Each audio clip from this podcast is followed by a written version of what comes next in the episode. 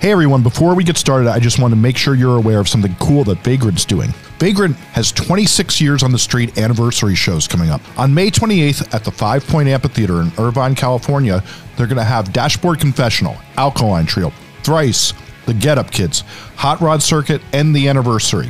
And on June 11th at the Palladium Outdoors in Worcester, Massachusetts, they're going to have Dashboard Confessional, Thrice, The Get Up Kids, Hot Rod Circuit, The Anniversary, and Moneen. For tickets and more info, go to vagrant.com.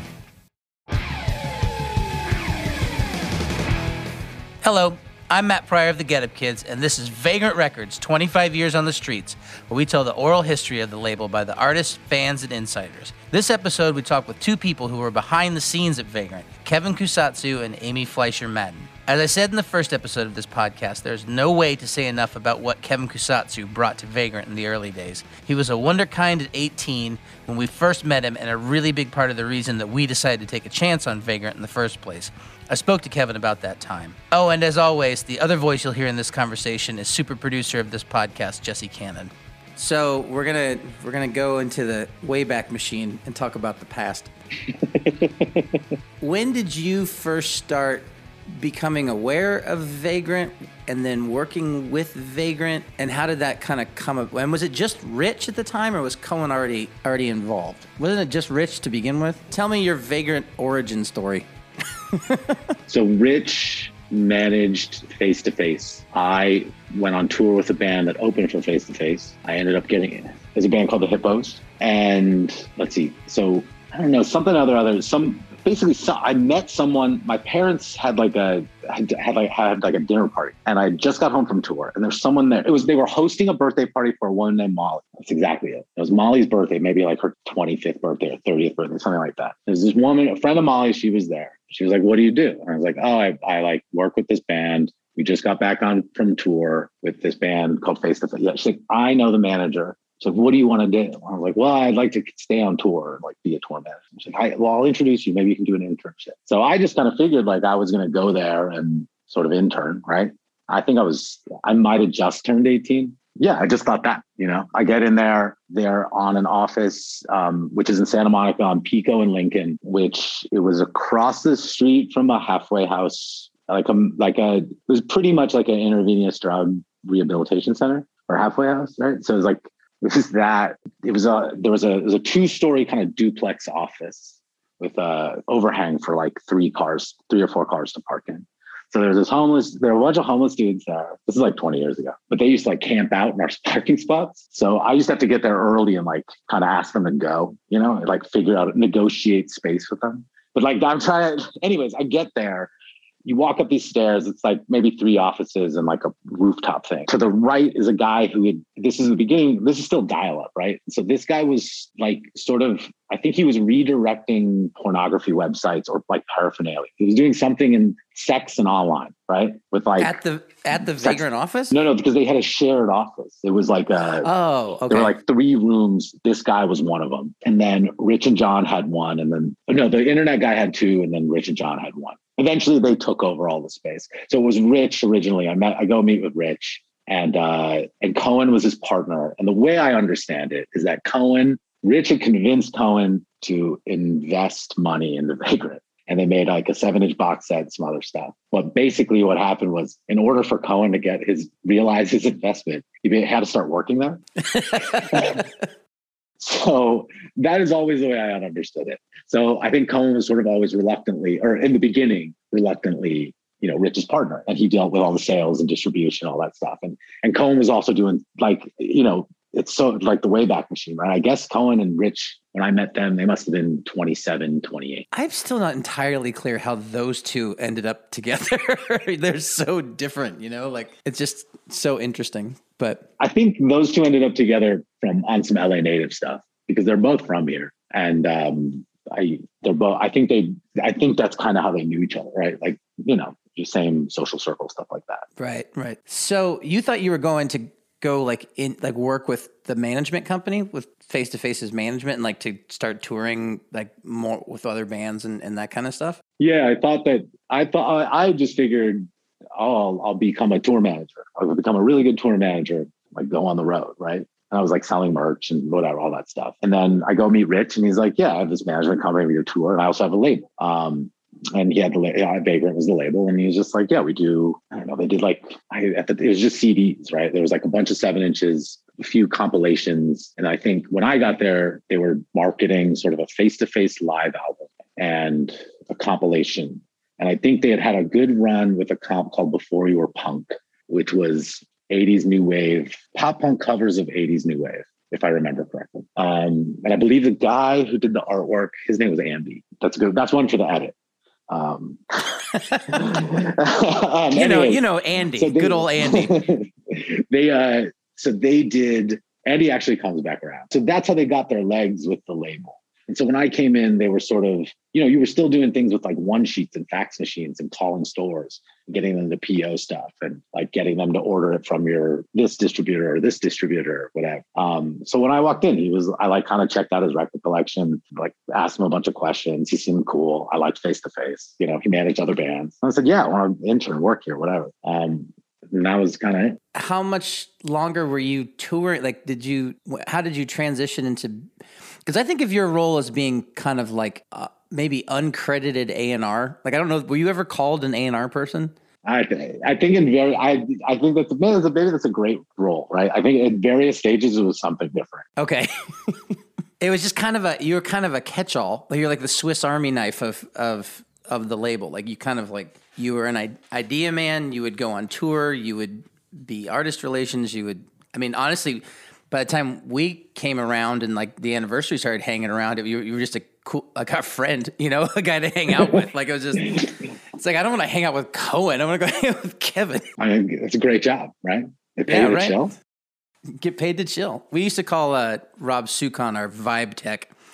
But so I'm so I'm trying to remember the timeline of like when you and I met which I think, like, I remember when we met Rich was at the PCH Club. Were you at that show? Because he was with Greg uh, Jacobs. Oh my God, the PCH Club. The, yeah. That place wasn't around for very long, was it? No, you know it was also it was an empty space next door to King Diamond's rehearsal studio. I didn't know that. Apparently, King Diamond rehearsed next door. Yeah, I would have been way way more into that show if I had known that at the time. I mean, that place was like that place was nuts because the guy who promoted the shows, his name was Alex. He was like a Long Beach guy.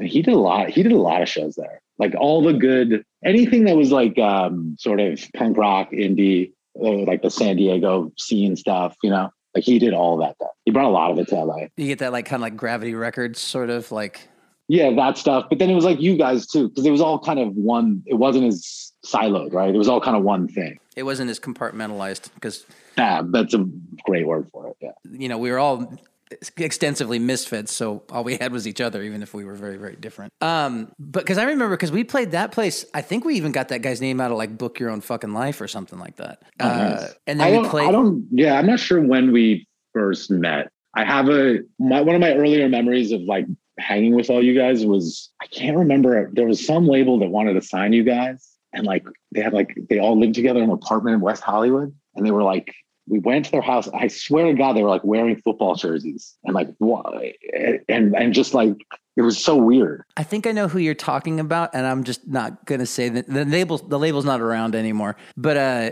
it was one of those like like subsidiary like they had gotten some money from like a, a major or something like that to like to like but yeah, I remember I remember meeting you around that time and then like one of the things that's kind of come up in like talking about like why we ended up signing a vagrant in the first place is because like it's kind of like it always seems to be like, well, we believed in Rich. Well, actually, we really believed in Kevin, and then it, it kind of goes from there because like you you were our like even though we did believe in Rich, he was still like an adult. You know what I mean? And you were you were like our friend. You know, you were our contemporary. You know, you're I guess you're what a couple. How old are you? Now? Well, you're like a couple years younger than me, I think. Yeah, I'm 41 now. Did I ever tell you about the time that I, I landed in Madrid and I, I like it was for work and I'm like I look at the schedule of the fest. I think it was like Primavera. I saw Spoon was playing. I call Rob. He's like I, I think this was at some era where I was like pranking Rob at like the worst times because I knew he was somewhere internet. Like I'd be like uh, I'd be like in New York. Like, I think Rob's in Japan. Let's call. Um, uh, but I was like, "Yo, are you here?" He's like, "Yeah." And basically, we were like, "Yo, let's let's let's like prank Ryan." He's like, "Okay." Oh, because Ryan was there with his. Yeah, he was living in. He was living in France at the time. I don't yeah, know. Go on. Yeah. And then so Rob was like, come to the room. It's like really important. Like, so I went back to Rob's hotel. I meet him there. And he's like, convinces Ryan, like, he's got to get to the room because, like, he needs to talk to him face to face. And so, like, basically, we planned it so he would get Ryan in the room and then get him, like, a few feet past the closet so I could, like, jump out of this closet and scream at him. And so we did it. But Ryan, like, basically, like, leapt, must have been like four or five feet into the bathroom, like, what's going on? Out. And it was just like, oh, oh, it was really, really fun. It was, it was You're lucky he didn't fucking haul off on you. He's he's a scrapper that one. I mean, he, he probably would have hit you if he. No, I had the safety of Rob. It was really fun. I guess that's true.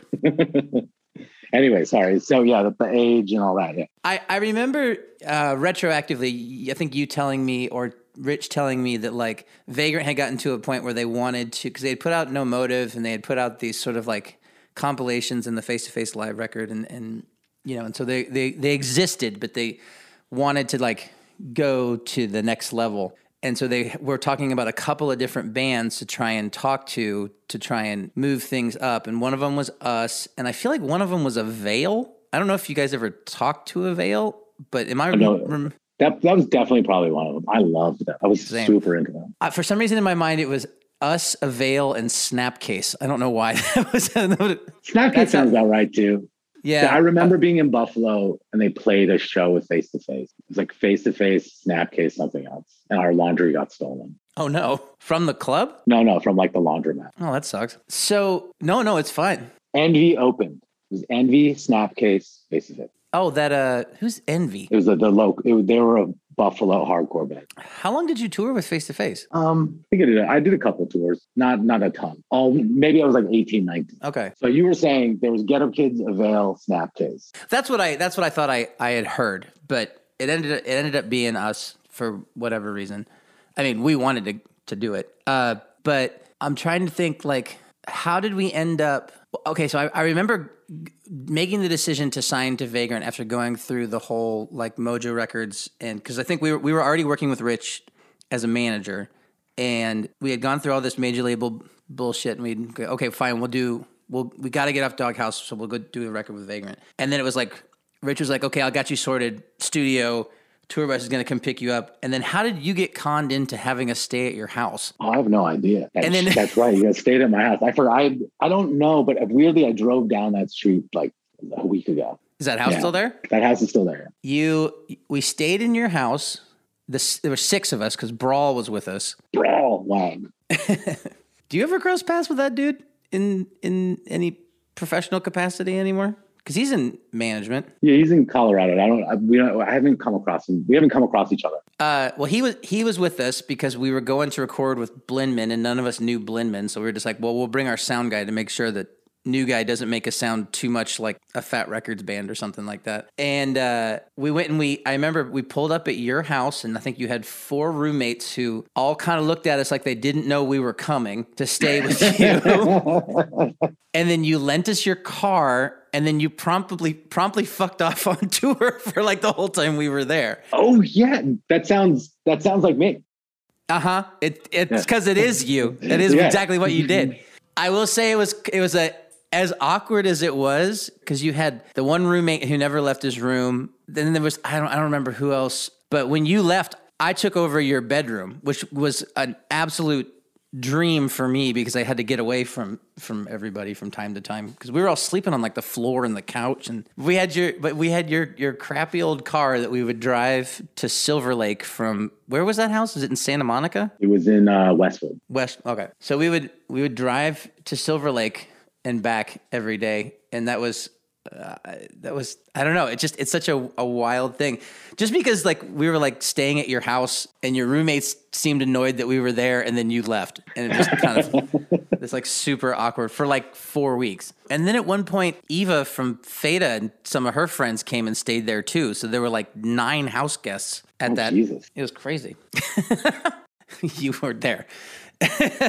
so okay, so when did you start like kind of slowing down from touring and like really being a, a label? I don't I don't see the thing is like all the all the terms for what I think you would professionally be called, like whether it was an executive or an A and R person or something like that, feel weird to say about you because I don't think of you and I think of you as my friend who worked at Vagrant, you know, and it's just kind of like it's weird to think of like, oh, you had a job title, you know what I mean? So I don't like at what at, at what point at what point do you have a job title at Vagrant and do you become because I guess for all intents and purposes you were like the head of A and R. Yeah, I guess so. Right. I the I because like I sorry the question what the question was what my job title was. Well, or just when it became like because it sounds like you're like an you're like an intern there, and then you went on tour a lot with some of the bands, including us. And then at one point, you became, became like a more formal when I got to like in my 20s. And that sounds funny, but I think as I got older and then as Rich and John were maturing the business, my role was sort of more defined and had a place, right? And at the same time, it was still kind of all over the place, right? Like, because I would be like, my role would be like A&R stuff. And then I'd break out to Lawrence for a couple weeks, right? Um, go to New York, see shows, spend time with whoever's on, like go on the tour, etc. So um, I'm, trying. I'm trying, you know, then I'm, I'm trying to think like the day, what the day to day was like. But I, I think it was a lot of stuff dealing with you guys, like the bands specifically. And then I dealt a lot with like outreach. So with what? With like outreach, sort of like oh, okay. booking ads and zines. Um, you know, when websites, like when music websites started rolling out, um, it was buying banner advertising, um, which at the time wasn't super popular. Um, and there were not very, very many music websites. Um, so I did a lot of that stuff. So it was like a lot of marketing stuff, and then a lot of A&R stuff. Did you? Uh, how how was how was that? Like I I know like there was always this kind of this air of like started as like friendly conflict that maybe got in less less friendly over the years between you and Rich and Cohen like kind of all I always thought it was like professionally you you all respected each other but you just disagreed about stuff? Or like the ways to yeah I think um yeah I guess you know like the like what we're seeing is or what you're perceiving as conflict was probably tension. I think the tension is probably a large part just to growth and, and and like that being of like people personally right like people got married, they got into their 30s, they started families, the whole thing. And then um, concurrently, you know, there's this record label. And I think a, a, really good thing to note is that there wasn't a stream, streaming wasn't invented, it wasn't even an idea. And so it was very different, right? Like you were just, you were fighting for counter space and like you, the things you were fighting for to get ahead for the acts that you were that were signed to the label or or the ones you were promoting at radio whatever it was the the work was just a little different right? Like email wasn't nearly as fluid as it is today. Um, there were a lot of record stores you know? Music videos weren't really a thing you made because there was nowhere really to watch them right? So um, and then you know i think i wasn't around a lot for like the when they like I kind of bailed for a little bit, and like they, you know, they sound like Dashboard Confetti. They had that era. Um, so I had like a like a gap year or two where I just kind of wasn't involved in that stuff. I think that's what when Fleisher came on when you when you split. Yeah, Amy came on. I split for a little bit and came back. But yeah, I would say, look, man, like those guys, you know, they. I think, look, they gave me my first job. They let Rich put in an unbelievable amount of like faith and trust into just letting me do my thing. Um, and gave a lot of guidance along the way, right? Um, you know, and, and on reflecting on it, it's like, oh yeah, and John did too in his way, right? Um, and it's it's interesting. You know, I think what they built at the time was really cool. You know, it's not it's really hard to do. Um, and um, you know, I don't know. That's yeah. I just think it's it's interesting. Like when you think back on it, it's like fuck, you they can, you guys did a lot. You know, accomplished a ton because it's still the things that they were able to get done then, and you guys as well. Like it, they're still really hard to achieve now. So I think, you know, when I think about it, sometimes I just think about that, like being young and just kind of wanting to only dunk, you know, like, yo, give me the ball. In down the ball. I'm just going to run to the hoop and dunk, you know, that's all I want to do. Um, well, it was also something that like Rich was saying. He was just like, yeah, we didn't know any better. What we tried to do was crazy, you know, like it's, it doesn't, and it shouldn't necessarily have worked, but it did. And we certainly wouldn't try it again now. We would look at it on paper and be like, you want to do what? You know, like there's no way that would anybody could pull that off, whether it was us as a band or them as a label or, or anything like that. It's crazy. I was going to say something that like has come up a lot in these interviews with other pe- other bands is how much Vagrant seemed to, and I guess I kind of always assumed this was your influence, but I guess it's Rich too. Like kind of like you would sign bands and then just let them be bands and just like not get like you know how like labels can get super involved and like kind of that we don't hear a single kind of like mentality as opposed to like letting someone just be creative. And like to a band, everybody on Vagrant seems for eh, for the most I think almost almost 100% like seems to be like yeah they we signed with them and then we went in the studio and then we turned in the record and they didn't like they didn't fuck with us at all. And I I don't know. I guess I I always just kind of assumed that was that was your your influence because you seem to be like I don't know that that just seems like more like your personality to me. Do you I think will, that, that I will gladly take credit for it. fair enough. Fair enough. So, um, but see, I you know I don't know. I think they were. I think the style then and the tendency was to like trust your instinct, right, and like roll with it you know? Yeah, but that, that's not really the style of the music in the record industry in general. You know what I mean? Yeah, but Rich, you know, Rich, you know, Rich was like his favorite band, The Clash. You know, like I don't, you know, I don't think there's a, I don't, are there any doc? There's no story. Like, did Bernie ever walk up to Mick and be like, "This one sucks, man"? Like, you need to sing it from the heart? No, he was like, "Yo, you don't look cool. I'm gonna make you look cool." I guess that's true. So that's when very, it's a very brief summer. so let's see. We we come out there in '99 and stay at your house and you go on tour and then it, the way I remember it is like for the next two years, it seems like everything just starts snowballing at the label. Do you think that is that how you remember it? Yeah, I would. Yeah, that's a that's a fair. Like it was kind of avalanchy for sure. I didn't. the The impression that I get from Rich, and tell me if you think this is true, is that there seemed to be like a lot of uh, difficulty keeping up with demand, like as far as like manufacturing. And, and, there's something about a porn DVD manufacturer made the CDs for Vagrant or something like that. Oh wow, yeah, he fuck. Um, okay, so yeah, but um, wait, what's the question? I don't know. I don't um, Well, I, I guess to speak to that, like, yeah, there was the demands on Vagrant at that time, 98, 99, 2000, right? They were very, it was really, um, like you said, there was like this sort of uh, downpour of business, right? And like it just things were going well, a lot of momentum. Um, but yeah, to your point, like I remember we had a manufacturer, you had the CD manufacturer, and then the booklet. But then people wanted to start doing specialty packaging, right? And then it's like, do you print the CD? Where do you get the disc made, and then send it to the packaging people, and yada yada yada. But it was um, a lot of it you because you had to control your inventory. There wasn't like a ton of drop shipping at the time. Um, so what they had done was they they leased two apartments next door to the office in Santa Monica. Um, interesting anecdote about that. Next door to that was a guy who bought and sold um, comic book, and above was um, a BDSM like niche madam. So if they were doing late shipment, there was a guy that worked. The guy that worked those rooms was a, there was Sexual Ryan, and then there's Ryan Quigley. Um, Sexual Ryan? Yeah, his nickname for short was Sex. Um, I, don't re- I don't remember Sexual Ryan. You got to ask Rich. Sex was around. He did like he would do all the inventory mail order along with the other Ryan.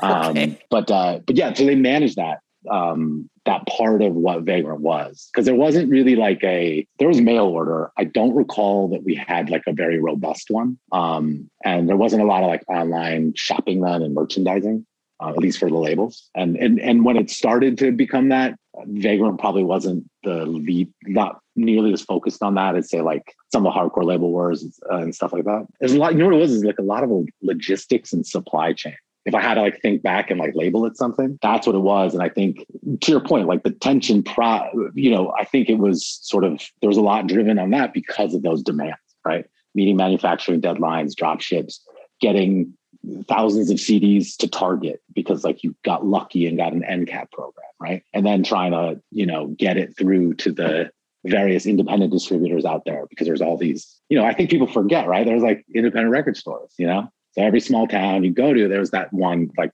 sort of base for the touring bands, right? And there was, you know, each town usually had like, I don't know, you know this, you know, they, they had a store. You could dig for records. There was like the punk guy. There was like a guy who knows all the breaks, the, the jazz aficionado, the dude who only listens to Sun Ra, et cetera, et cetera. so, um, That's true. I used to work. I used to work in one of those stores. Um, so yeah, there was like yeah, there was a lot of demands like that. It was interesting, you know, and like I think because at in that time, you know, your packaging could make you more distinct and unique amongst the marketplace, right? It wasn't like a great photo shoot for Instagram or you know a killer trick that, or meme or dance or something, right? So it was like a lot of it was that detail. Um, so I think a lot of uh, and then a lot of time got put into those kind of resources too. So like the graphic design and the packaging, and then like I want to do a quad gatefold digipack CD with like a booklet made of rubber from space. Um, but it, but we can only charge five dollars for it because that's you know we got to. So there's a lot of stuff like that. Well, and then you were trying to like I think because previously when we were on Doghouse, we were really only in independent record stores, and like I remember it was a big thing of getting into like Best Buy with Vagrant, and I guess Target and Walmart to a lesser. I don't know if you got into Walmart. Best Buy, Best Buy and Virgin were Best Buy, Virgin, and Tower were the ones for sure. And then Best Buy. I remember we used to go to the Best Buy that was closest on like release day and find. You know, they, they used to stack the inventory underneath the rack, so we would find our releases, like fuck the alphabet up on the CD rack, and then just stick all of our CDs where they should be on the rack. So wait, what? so you would go into the store, right? And like you'd be in the, you know, it's like the aisle, right? And you'd be in G rock, right? So we'd go look in the cat like underneath, and you know they had the long box trays for the CDs, not the box, but they had the trays, so like people wouldn't steal it. Oh, right. When they got rid of the long box CDs, and then they had those they had like tray, those plastic yeah. things. So and then the CD, but we would just take them and just jam them up higher, right? Because like sometimes it'd be on the lowest rack. So you just like take whatever, I don't know, sponge record or something and like move that down to the bottom and put your guys' shit on top. is punk rock. I mean, well, sure. I, think, I feel like that's like the right era, like time period. I never knew that. And then when Rich was talking about, like, we were never, at least I wasn't, maybe Ryan was because he was around when he was dating Christine, like he was around the office more. But like I never knew that there was any like tension or difficulty with like any distribution or or any anything like that. We were just like we just thought it was a smooth, you know, smooth running machine and it wasn't any any difficulty on your guys' end at all, which I think is kind of kind of interesting. Just that we didn't we didn't know or I didn't know. Uh, it, uh, that's that's really that's kind of great to hear. It just kind of reaffirms that like they have their shit together. We um, were dealing we were dealing with our own like growing pains things of like shows that had been booked six months before having twice as many people show up and fights breaking out and stuff like that. So which was not fun. When is it that you st- you kind of because you you said you dipped out and then you came back? Uh, yeah. When was and when was that? I want to say like around 9-11 or out like right after 9-11. Was that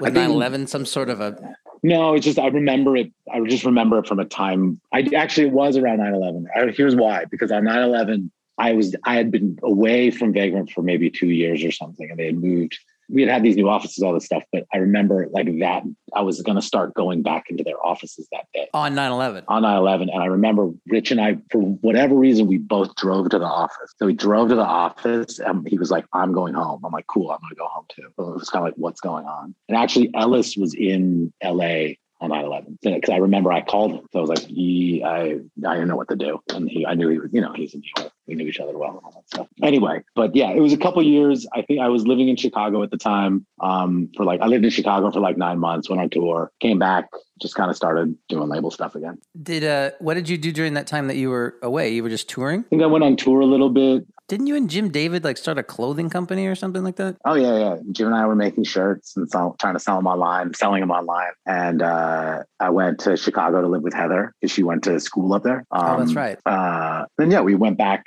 she was like, oh, no, I'll try LA out. And we went back to LA. And then maybe it was like a year after we got back from LA that I started kind of going back in in earnest or something. They were always really, look, Rich and John were always really good to me. Even times like they didn't pay me, I had an office there, you know? They always kind of provided like shelter and like stability when I needed it, you know, like professionally. And they, it was like, it was really was really good for me personally. So wait, you had an office at Vagrant, but you weren't working at Vagrant? There was a point, yeah, when I had like space there, but I just wasn't working there. Huh. I don't think I realized that. Yeah, he'd like let me have a desk, you know. What were you doing? Fuck. I probably was like starting just starting to manage bands and like hustle doing side hustles. Did you ever work with Hard Eight in a management capacity? No, I don't think I. I don't think I ever did. I think I was always the label side of it. Okay. But Rich was always very encouraging. You know, he. I think the first day I met him, he was like, "You should just read everything that comes through the fax machine because I'm not going to have time to tell you what's going on because all this stuff is happening. I was like, okay. what else do I do? Call those record stores. You know, it's like that. So maybe that some of that tendencies from it. But he was really good about being open with a lot of that. So I would be able to learn it. And and you know, when you're in an office that has a management company, you know, they you, you just kind of pick up on things. Did you pick up on? I'm assuming you did. There, if there was like tension between like the Hard Eight bands on the label and like uh like management clients versus label Yeah. or whatever. I, you know, honestly, man, I, I didn't. I would, I, if there was, that's the first time he, because Rich was like, Rich had a really open door, right? Like, so he managed a few bands that were on A and M, like power pop bands and stuff. But a lot of them would like come through and chill. You know, a lot of them were LA based, and like a lot would just come and hang out at the office. You've been around this business. What do you think made Vagrant different than other labels that you've seen over the years? It's a good question. I guess in thinking back on it, I think with I don't know. I think Vagrant like it had the. I think what made it different was like Rich's. Rich was really ambitious, and I think it was slightly different of a operating status quo for like what people thought punk labels should do at the time. Um, and I think you know Rich wanted to retain the spirit of the of what he loved uh, in punk rock and all that. Um, but I and he but he uh, while main he wanted to maintain that while achieving something greater than what had been achieved so far. And he was able to get that pretty far with face to face early on. And then he was able to get it further with the acts that he signed at Vagrant, right? And then he was able to sort of lead and commandeer. Um, and what I think is unique is that he had this sort of wide ranged vision when at a time people were very, to your point, Matt, very compartmentalized, right? Um, and Rich understood something about like his training as a entertainment manager, right? Like it it helped expose him to something about how to uh, create good circumstances for his clients, right? And I think his solution to that was becoming the label and and being fair along the way. But like I I, I just I that's my interpretation of it, right? Is like that's what he and, and that is it takes a lot of risk because it takes a lot of balls. Number one, because you know you were at that time, right? You'd be shipping, you might be not unpaid on fifty thousand units of full length, right? And have to go manufacture more because like oh shit, we just like Europe wants to order right? And you don't have a license or you know fuck like it got added to a radio station and things are blowing or you got the mcap program that you never thought you'd get um, so they were juggling different things then right and then and then like you know then the internet starts happening and it opens up a whole bunch of different other things. Is there something that's like a is Cohen a part of that puzzle, or does it like is it mostly just like Rich's ambition kind of thing? Like I know Cohen was no kind of cohen's cohen's 100% a part of that puzzle man. Because like you don't it uh it, like that sort of the momentum that rich and the momentum at which rich was operating and the pace and speed he needed someone who was going to be like i'm protecting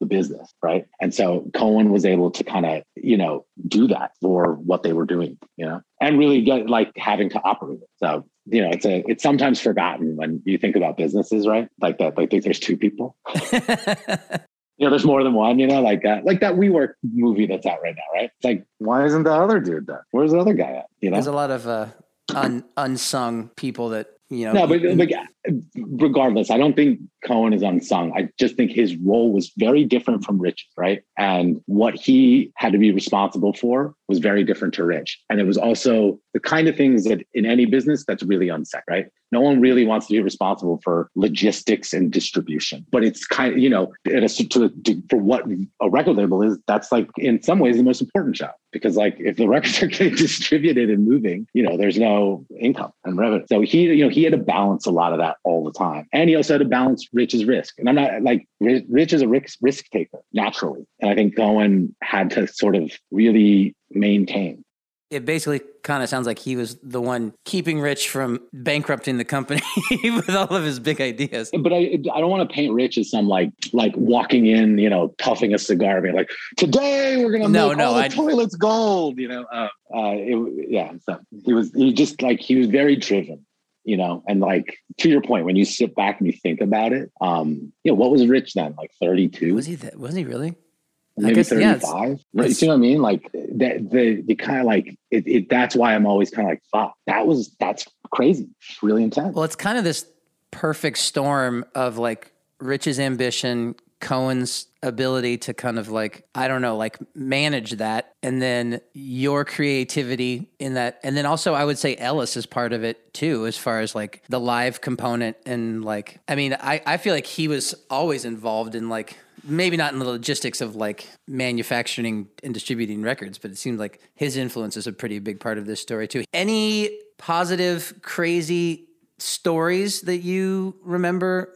So here's a story about Saves the Day when they made Stay What You Are. And I feel like you should probably, if you can, get one of them to retell it because they might have a better memory of it. Um, however, it goes like this. So on Fountain and La Cienega, like Fountain's a, a thorough, kind of a thoroughfare side street in LA, right? It goes uh, east-west across the city. And it's just adjacent, we'll call it the Sunset. So it's on a hill and it's behind, basically behind the House of Blues when it was still there. Saves the Day are coming to LA to make stay what you are. They similar situation, right? They need a place to stay, let, furnished a little bit longer term. Um, this time though, like I didn't have a house with a bunch of rooms that people could sleep on the floor, right? And there was a budget to rent the place. So they, so Fiddler ended up finding a like a rental of a guy who was an actor, right? But he was like off doing some movie. So this place is like pretty big apartment. Um, on La Cienega and Fountain. And as time goes by, like things just keep of getting messier, right? Because I think everyone was like 24, 25 at the time. Um, and those guys smoked a lot of weed. By the time they were out of that house, um, and they made most, they made the record of Schnapf at Sound Factory, but by the time that, or Sunset Sound, by the time they were out of that house, the toilet in the guest bathroom had somehow been lodged off the floor and like broke, split in half, right? Um, the ceiling, what? It was insane we would we keep calling the guy whose apartment was Attila because there was only one thing that led to this guy's identity, and it was this like VHS box set of some TV movie did about Attila the Hun. Right. So years later, I think we're probably on tour or something. We see a movie trailer for 300 and there's a guy screaming and we're like, holy shit, that's the fucking guy whose apartment you destroyed. Like they really killed his apartment, right? They like really killed it. And I kept the the key fobs for the parking garage because I was like, yo, I get free parking at La Cienega at Sunset behind the House Blues. It's amazing. Had those key fobs for years. But anyways, it was Gerard Butler's house. you would just park in the guy's apartment? Park in his garage? Yeah, hell yeah. Who he was, was gonna move back in. It was Gerard Butler. No way. Yeah, it was Gerard Butler. Attila the Hun. That's amazing.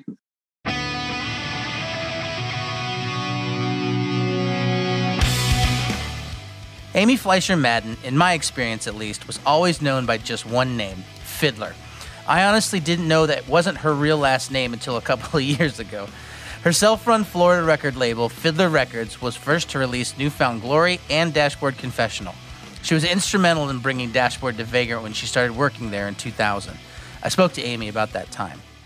So we are talking here specifically about your relationship and association with Vagrant and the bands that you you you kind of seem to be the uh, almost like the gatekeeper to the South Florida emo punk scene from the late '90s, early 2000s. Like it seemed like like just between Dashboard and New Found Glory that like you these were people that were your friends initially. It wasn't like you just found these random bands. Is that correct? I think it was kind of it was the relationships coexisted because I started going to shows and then I started booking shows and then as soon as I started booking shows the bands became my friends. Mm. So but and um, my first release that I put out was Chris Carrabba's first band and we weren't they were yeah. called the Vegan Andes? The Vacant Andes and we weren't like buds when that first happened, but we became friends through that. So, and then New Found Glory happened because Chad was in Shai Hulud. And like in my prime of booking shows, Shai Hulud was like the one of the biggies. And it was like, okay, like this is very cool. You have a new band. And then, you know, it's it's a it's a longer story. But yeah, it was it was a very like everything was blended friends and bands and that whole thing. So where does that then like what made you decide to start a record label at that time? If you were just a you were a promoter. To tell you the total honest impetus was i wanted to listen to these bands in my car. It was like this would be so cool if i could get in my car and listen to my friends bands. And uh there were a couple of really small record labels in Miami that were mostly, I think actually all of them at the time were band members putting out their own records. There was that punk ska band called Against All Authority. And you know, years before they were on, I think they were on Hopeless at some point, but years before Were they that, from Florida? they were from Fort Lauderdale, and they Oh, were like my punk rock heroes because they put out their own seven inches, they booked their own shows, they made their own merch, and like I latched onto them, and I was like, how can I do this? But I want to do this for everybody, and it was such a good community that you know I was like 15, and they were 25 plus you know they were much older and like legitimately i was like can can we hang out and i buy you coffee and you tell me how to do this? And they were like yeah totally. And it was just like such an inclusive like diy world where danny was the singer of against all authority and tim was i think the trumpet player. They invited me over to their house and we they like sat me down and they were like this is how you put out a record and you call this person. And they literally like step by step told me everything. And it was just that doesn't really happen anymore, you know, like It every really happened a lot then. you know, like it's just yeah, yeah. Well, I think they knew my intentions were good. Like I just wanted to like do more for the bands that were doing whatever they could already. And in the beginning, of course, it was not like a like let's start a business. It was like let's just make records that we want to listen to. Like so, yeah, that that's how things started.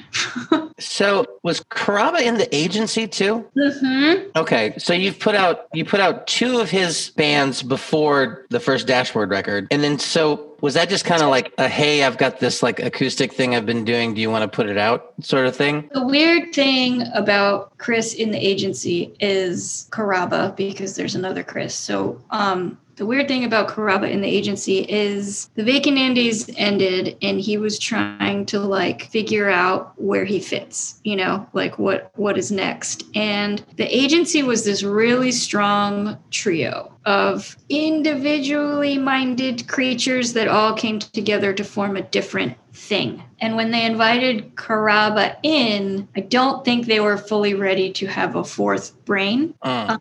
So it wasn't like like for me Chris was not really in the agency. Like it's, it's like he appeared on a record called Engines. I don't really think he wrote much or anything, but I know he sang and played a bit of guitar. But it was not like for me that's not a Carrabba band. That was just Got like a, a moment that happened and I feel like that that that existed for Chris to kind of unite with Mike Marsh mentally and musically. Because Marsh was in the agency too, right? Marsh was the agency. Is that the one where he wore a headset mic? He sure did. I'm telling you, played drums. South Florida had some stuff, man.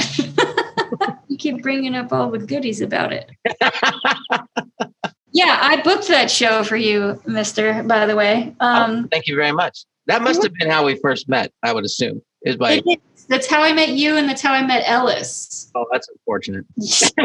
Mister Happy. Mr. Happy. yeah, but yeah, so like Mike was the agency was Mike's band. It Oh. was not Chris's band. But yeah, so I forget what your original trajectory of Chris's the Chris question was, but that's my oh, agency. Oh, I was just trying to, because like the thing about that first dashboard record is that like it wasn't crazy for anybody in the scene to have an acoustic guitar necessarily, but it was different to just like have that be the defining thing of the whole like record. And it was, and it, it was kind of a, I mean, it's, it's ultimately, it's still just singer songwriter stuff, which has existed, you know, since, you know, the, the beginning of time, but it's like, it wasn't in our scene at all. it hadn't been done in the style that he was doing it in our world. Mhm. Like it would be completely normal if you had come out with an acoustic guitar and played, but the fact that he was doing it alone and that was the full depth of it That was, Was- the conceit was just like, it's just, it's just him. it's just him. And then, but I think what made it unique was it became more of a community like sing along thing. Mm-hmm. Um, like at the beginning, it was just like overwhelming, like the crowd participation. So, When did that did that start early on? I think of that as being a little bit later that that became a thing. um, locally, it started really quickly because he had already done the Vacant Andes bits of the agency and then Further Seems Forever. And then by the time he was dashboard, it was like he could draw 50 people just on word of mouth from friends. Like that's the other thing about South Florida is like it wasn't a scene like you needed to pull people that you didn't know. It was like, you know, grapevine kind of shit. Like, oh, Chris is playing on Thursday. Okay, yeah, I'll go. Like, it wasn't a big deal. So from the beginning, there was a really large hometown following. And then once he ventured out of our little nest, then things got a little bit rocky the first couple go arounds. What do you mean? Um, just like I think I can't even remember the structure of it, but we would we did a tour in my car. um, You and Chris? yeah, uh, I had a Jeep. So I was like, you know, we put your guitar in the Yeah. back in our bags and we just go. Like, and at some point, I can't remember if this was with the movie life. They were like, just come and play for 10 minutes before we play. And we would just follow them. And then it got a little bit confusing for people when the shows were a bit more hardcore natured as opposed to what you would call emo, which is a whole other conversation. But like, you know, movie life fans were more punkish, hardcore-ish, like in H2O world back then. It wasn't so pop punky. So yeah, there it was just like less of a there were some rough nights, you know. Well, that's the thing that I always like. If I ever hear anybody saying anything about Chris, I'm like, no, dude, he fucking he went out and opened for fucking Snapcase. Like it's just like yeah. like by himself. You know, like it's just like that takes some stones. You know, like that's he's either crazy or or incredibly strong willed or maybe both. Oh, totally. Yeah, I think that that that tour was like H2O, Snapcase, and the Explosion of all bands. The Explosion to round that out. like were you like doing A and R there, or what were you doing at Vagrant? Like what job? my job was artist Mhm. relations. That was my job. Amongst 17 other things. So yeah, I brought Chris in to meet Rich and and they hit it off and and then the rest is. Sort of history, I guess. So you're working at Vagrant. This is like 2000. You said that you moved to LA. Yeah, to uh, the end of 2000, like November. I think I moved on your wedding day. okay, So whenever you, it was like on November, November 18th, I think. 2000. Ah, 11, there you go. It's really huge that I know that. I'm sorry. Okay. Dubin was at your wedding. Like Dubin was going to help me move, but he went to your Oh. wedding. You know who Much else was at my wedding was Ellis, and it's the only time I've ever seen him not wear a hat. Yeah. Good to know. No hat for weddings. Yeah, it was him and Kevin Kusatsu, neither of which were wearing hats. Aw, that's that's cute. So tell me about your time at, at Vagrant when your artist your artist rela- how old are you at that at that point? I think I was 21. Yeah, I How was did you very young. Uh, almost a year. Almost made it a year. what drove you away? I don't think we want to talk about that. My time there was uh I don't know. Eye-opening is a good a good word for it. It was, you know, I went from like running my own label in my bedroom in a city where I knew everything and everyone to and then I was on tour God knows how long with Saves the Day and other bands and then I dropped myself into Los Angeles in a real like functioning record label with like real touring bands like you, you know, and it yeah, was but you already uh, knew us. I already knew you, but you know, it was different to be like on the team as opposed to like, hey, do you guys want to stay at my parents' house? Like, so yeah, it was, it was, it was really fun. Truthfully, it was. There was so much happening all the time. It was like the "Stay What You Are" era, the "From Here to Inf- Infirmary" era, and then you guys it was like the i started the tail end of Mm. something to write home about so i just remember so much robot related merch like in the old office Yeah, yeah, in santa monica that's in the- yeah yeah the storage space below and like people packing orders for cds like it was like it was such a specific time in music you know? And then the anniversary came through which of course is your world. It was crazy. And you know face to face was still banging around and i would travel sometimes with rich sometimes not. You know one of my most like distinct memories was I tried I, I tried to convince Rich to sign Mhm. Jimmy Eat World because Clarity had come out and it tanked. And which was the joke of all jokes. Are you are you kidding me? And I think they, you know, Capitol let them go. And I was like, this band is gonna be a thing. And and Rich just couldn't couldn't get into it. Like, and I was just so upset that I was like, they're not even on a label. Like they are free agents. Like, and it just didn't work out. That that for me was the one that quote unquote got Yeah. away. no kidding. that was that was that band though. You that was like because we have a really distinct moment with seeing that band in like '96, and Jim just turning to me and going, "This is what we need to be doing." Like basically, that was just like that was it, and then going, this band Yeah. has so much potential to be so huge, and then they make Clarity, which is just this like masterpiece of a record that is so ahead of its time and all of this stuff. But just like that's crazy that Rich couldn't get that couldn't get it. That's funny. That is a so because you were still doing Fiddler the whole time you were at Vagrant. I want to say why did you leave, but I guess you don't want to go into that specifically. But like, was that sort of a you want to focus more on your own label? Yeah. So when I started at Vagrant, there was a lot, and I'm sure you can attest to this to whatever degree you'd like to. There was a lot of push pull between Rich and John. That's a polite way to put it.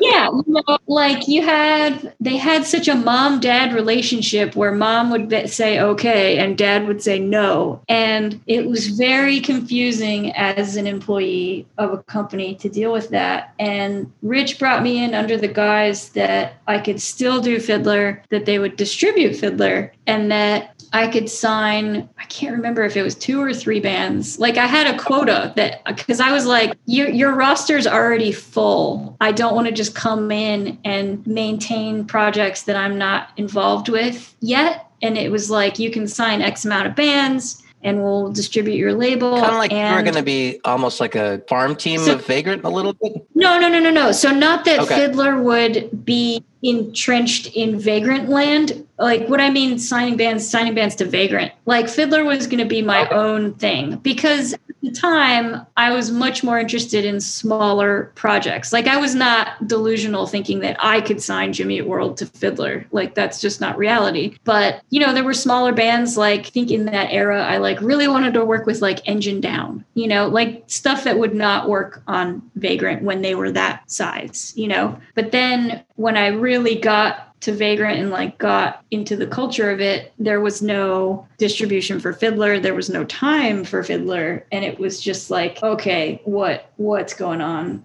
Do you think that was a miscommunication between Rich and John, or do you think that was because the thing that I'm is really coming up a lot is how much things were happening so fast that a lot of there just wasn't time to do everything that needed to be. I think it's both because also at the time you'll definitely remember it was so tumultuously like chaotic with distribution. It was like, okay, we're with TV TVT. No, then this record's with this other company and then there was like I don't think they knew where they were going so they couldn't bring me with them, like which I understand, but as a kid who wants to run their own company that doesn't fly, you know. It's funny. Like I, I've learned so much more about that distribution chaos doing this podcast than I think I ever knew at the time because we were just in our, you know, we're in our own little bubble and we're just like, I don't care, just Well- get the record out, you know, like But I think also we were not really supposed to communicate what was happening because you don't tell a band that's on tour promoting records like, oh, by the way, your record might be pulled because we're leaving this company and it didn't end well. I You don't know what like mean? that. Like, cause that's something that's coming up now when I'm just like, I'm, I'm not a, sometimes I feel like people treat us like we're super precious or something. And I'm just like, I'm just going to be like, okay, this is the reality of the situation. We should know about it. You know what I mean? This is our career. Oh, trust me, I'm on the same wave as you. Like, it's not punk at all. And then I started to like have real, like, I would never mention what bands, but I would be like of a different mind, opinion wise, about what was getting released and signed. And it was like, I don't, this is not the team I want to fight for long term, which I think comes from I had my own company. Like I, I got to steer the ship. So it was hard for me to like hear a record that was going to be released and be like, okay, this is the next year. We're going to work on this. Like, this is Yeah, like my favorite thing. in love with. So yeah, which is you know, which was important for me to figure out growth wise that I'm not that company person. Like at the time, you know, being all of 21 years old, like I was. I I wanted to call the shots of what gets. So how did the uh, how did your exit go? It wasn't it wasn't a happy exit. it, was not high fives and handshakes. Um, I think I I left and I went home and I did laundry and I was like, I haven't done laundry in a really long time. I think I realized I'd just been neglecting everything in my life to like run at the speed of Vagrant. And it was just like, okay, this, I'm all done. And then I just, you know, buried myself back in Fiddlerland and I found happiness there, you know? Yeah, it's interesting when you said run at the speed of Vagrant. That's a really good way to put it. I think because it did it did seem like it was like just so chaotic. Yeah, I mean, it seems like such a like ridiculous statement. Like I went home and did laundry. Like, but legitimately, Oh, you took I time to like I- breathe. yeah, no, there was no there was no food in my house. There was no laundry. Like no car washes. It was like you couldn't really maintain functional human sanity things while working there. It was just you know, and it was like I can't even imagine if social media had existed Oh, back then worse. because like yeah because we were already like on our terrible flip phones 24 hours a day. Like it was like because so many bands were on tour at the same time and so many records were coming out at the same time that it was just bananas. And everything always went wrong. Like you know the 400 cds that were drop shipped to ohio didn't arrive. And it's like okay that's going to be my tuesday Yeah, there you were know a lot of like fires to put out. I always thought like yeah and oftentimes they were like fires that could have been pre- prevented. You know what I mean? Like it always just seemed like this. Even when we would go just like hang out there when we would be in town, it was kind of like just a lot of there was a lot of yelling. you know, there was a lot of love, but there was a lot of yelling, and there was well, I couldn't, I couldn't hang with the yelling. Like that's just not part of what I want my daily life to be like. And there was just so much frustration were you and were you only in the old office? Were you ever in the new one? no, no, I was in the new one, and and like the new one got even crazier because the staff got bigger, the warehouse got bigger, and then we were all in these weird like treehouse Mhm. cubby rooms, and then everybody would just yell across the office, which had like aluminum siding in it, which made it even worse. So this, yeah, it was really loud. I think maybe the logic would have been that like we're gonna put Rich and John as far away from each other as possible because they just fight all the time. But rather than doing that, Rich would just scream from the other side, "Cohen!" Yeah, Howard! yeah. And then you would hear somebody stomping, like big, heavy Doc Martens, just like, and then a door would slam, and then it'd be like, what the fuck? And then, I mean, my era was Joby, like Joby, Tweety, Jesse, that's who I was. James was trying to remember. Yeah, James. Cho. James Tweety. There were there were days where like you know in, all of the chaos that we would have to literally just stop what we were doing because no one was sure what was happening. That Tweety would be like I'm gonna go get 40s do you, you guys want 40s like and it'd be like okay. And we would just sit in the back and just like have a drink because we were so fucking stressed out that we just had to sit and wait for like okay now we're working with this record label today. Like what? Okay. Like it was bananas It's Straight so interesting because it's just like this time of like kind of unparalleled exponential growth in the label of like all these bands like kind of really exploding at the same time. And it just gets it just sounded like it get like incredibly chaotic and like almost like no one knew who was driving the boat a little bit. Yeah. Well, it also like when I started, it was right when Kevin Okay. left. So when I was on tour with Saves the Day, Kevin and Rich, their relationship was dissolving in whatever function it was. Like their relationship is Right. their thing. I, I can't even describe it.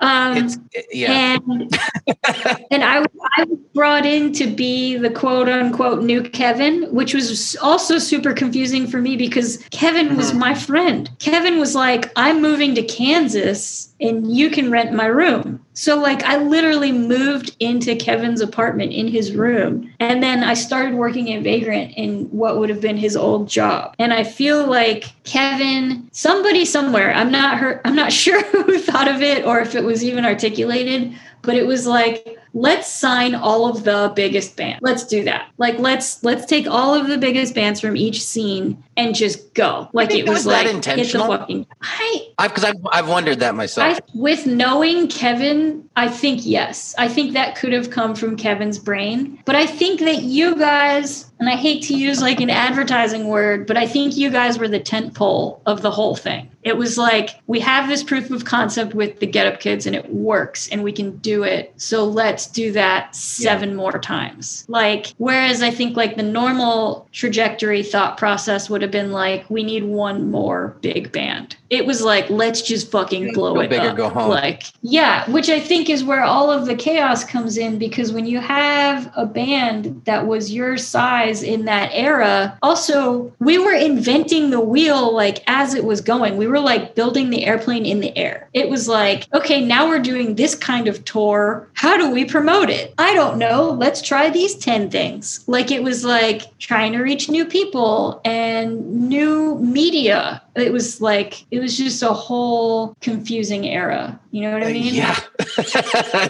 Yeah, you know I what mean, I didn't have to work on that that side of it, but yeah, definitely like just just being in the environment because it was it was all very like I felt very like cared for there, but it was just like it You was just like You how do you guys like, operate we- like this every fucking day? You know, like It was it was killing us for sure. Like so much like infighting. Like yeah, it was a really it was a really hard time. I think you're lucky that you had that already established record label and you knew how to be your own boss, like to be able to walk away from that that job. You know what I mean? I think a lot of people Yeah. without that experience would probably try to stick it out and get depressed. yeah, No, I, I think so too. But like in the same respect, it also worked against me because I would see parts of the equation that weren't getting Mm. worked on, and I would take it on as my responsibility because someone had to do it. And it was like we used to do these things called stock checks. Do you even know what Uh-uh. that is? Like, so every time a band was on tour, you get a tour market sheet of, you know, the tour dates. But then I would go in and I would pull up every record store in a 50 mile radius. And then I would call that record store and I'd get whatever person on the phone and say, How many copies of the Get Up Kids record do you have in stock? And they would put me on hold and they'd say, We have two. And I'd say, Cool. They're playing there in two weeks. You need to order 10. And they would go, okay, we'll write it down. And then they would write it down. And then I would call them back the next week and I'd say, hey, we talked a week ago. Did you order more records? And they'd say, yeah, we did. Or yeah, we didn't. And if they didn't, then I would send them a promo package of your record with a poster and stickers. And if the person seemed like they gave a shit about music, I would be like, what size shirt do you wear? Do you want a shirt? And I'd send them a shirt. And I was doing that on top of everything else. And people were like, what the fuck are you doing? And I was like, this is hand to hand combat at this point because what mattered back then was SoundScan. It was like, how many records did you sell in that market on that day? And the game, it was like Moneyball. It was like, how heavy can I weight these numbers so these bands can get bigger? And I do feel like that that helped with the growth of the company, but it was one of those unseen, completely thankless jobs. And I was just on the phone all the fucking time. And it just was like crazy. So I don't think crazy. I, I think I may have intentionally like not paid attention to SoundScan because it, it felt like super Yeah. corporate to me. You know, like it felt like very like Yeah. we're all about sales and like these stores are worth more than these other stores, and I was just like, that's stupid. it sucked but that that's how your guarantee went up and it was like when you make more money everybody makes more money. And it was like it's just how the game was played. But when i did go back to my own company i was like i'm not fucking doing soundscan. I'm not fucking with this at all. Like because there's going to be a tipping point where it's not going to matter. And i don't want to run all the way up to the hill and get to the top. And then it's like oh by the way we figured out this is kind of bullshit and no one does it anymore. So yeah it was a, a real interesting time Oh man! So were you there during that period when they moved in the new office and they got all those giant portraits? yes Of all. yes Did anybody ever bring up that maybe that would make the people in the bands feel awkward? to walk into the office and unknowingly see a giant picture of yourself? No, because you know the thought process behind things was ego related, and like, wouldn't you be psyched if you walked into your record label and there was a twenty foot portrait of your face on the wall? No, I felt horrible. I always my only you know thing that popped up with it was I was always I would feel bad for the other members of the band that weren't. That's how I felt too. So I was like, if it's a photo of Matt, how does Suptic feel? Like that's not Yeah. cool. So Oh, I can tell you how he felt. I heard about it all the fucking time in the van. Like it's just like I don't know. It was just like our band's a democracy, and I I'm just the one in Yeah. with the microphone. yeah, no, I that was my my red flag was like you can't. It has to be the full band.